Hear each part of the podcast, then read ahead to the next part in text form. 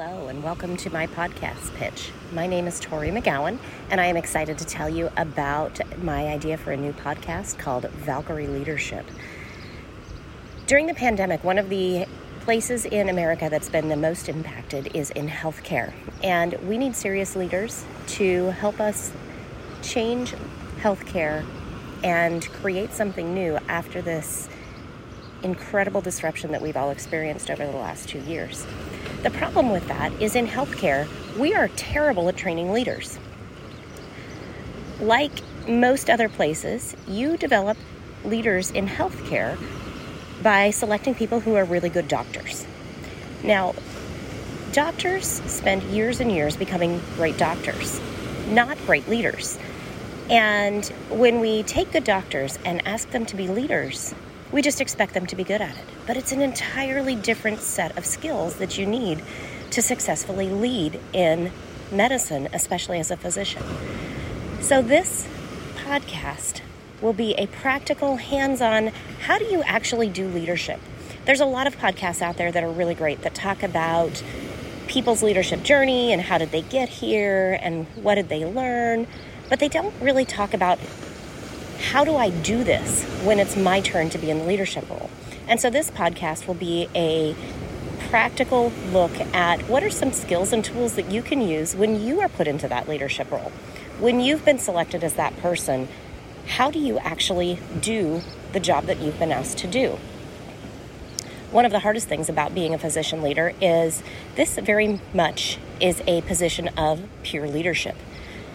How do you make that leap from being just one of the docs in the pit to actually being the leader? How do you do that without losing friends? How do you do that and make an impact in the place where you used to just be one of the people?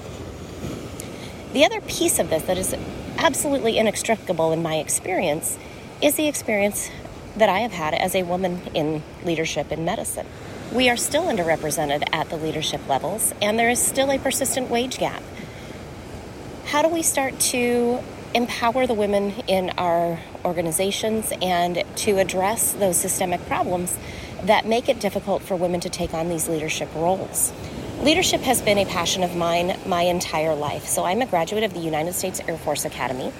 And if you look at that institution, it is created to develop leaders. That has been a passion of mine that has persisted through my service in the military. I'm a 25 year Air Force veteran and still currently serving.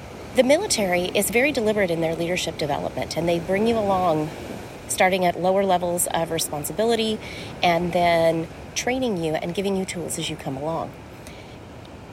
That is sadly missing in medicine, and I'd like to bring some of those skills that I've learned over 25 years as a military officer to physician leaders so that they can have, again, some of those very practical skills on how do you actually have a leadership role that is satisfying and fulfilling. Episodes that we will talk about are how do you give feedback? And when you do give feedback, is your feedback gendered? Are you praising people for being compassionate and empathetic if they're male, but using that as a detractor if they're female. When we look at written evaluations, how often are those gendered and how can we watch for those things? How about setting expectations? Is that important? And how can you use expectations to drive everything else in your leadership journey? I would love to have guests like Simon Sinek talking about start with why. Why is your healthcare organization here and what do you need to accomplish? Adam Grant and his new book, Think Again, is a fantastic resource for new leaders about how can we be open to change and how can we drive change in our organizations so that we are more ready to face these new challenges that we never even imagined. How do you balance control versus autonomy in leadership, especially with a group of high performing, high educated, high stressed individuals like physicians? These are not easy questions.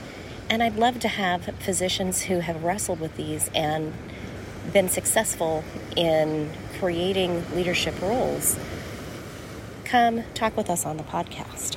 I think this is a great opportunity to help bring practical tools like how do you run a good meeting and do you really need a meeting when it could just be an email to my fellow physicians who are struggling in their leadership roles and give them an opportunity to create that leadership role that allows them to thrive and help us transform healthcare as we come into the post pandemic era and the radical changes that will be present in our healthcare system.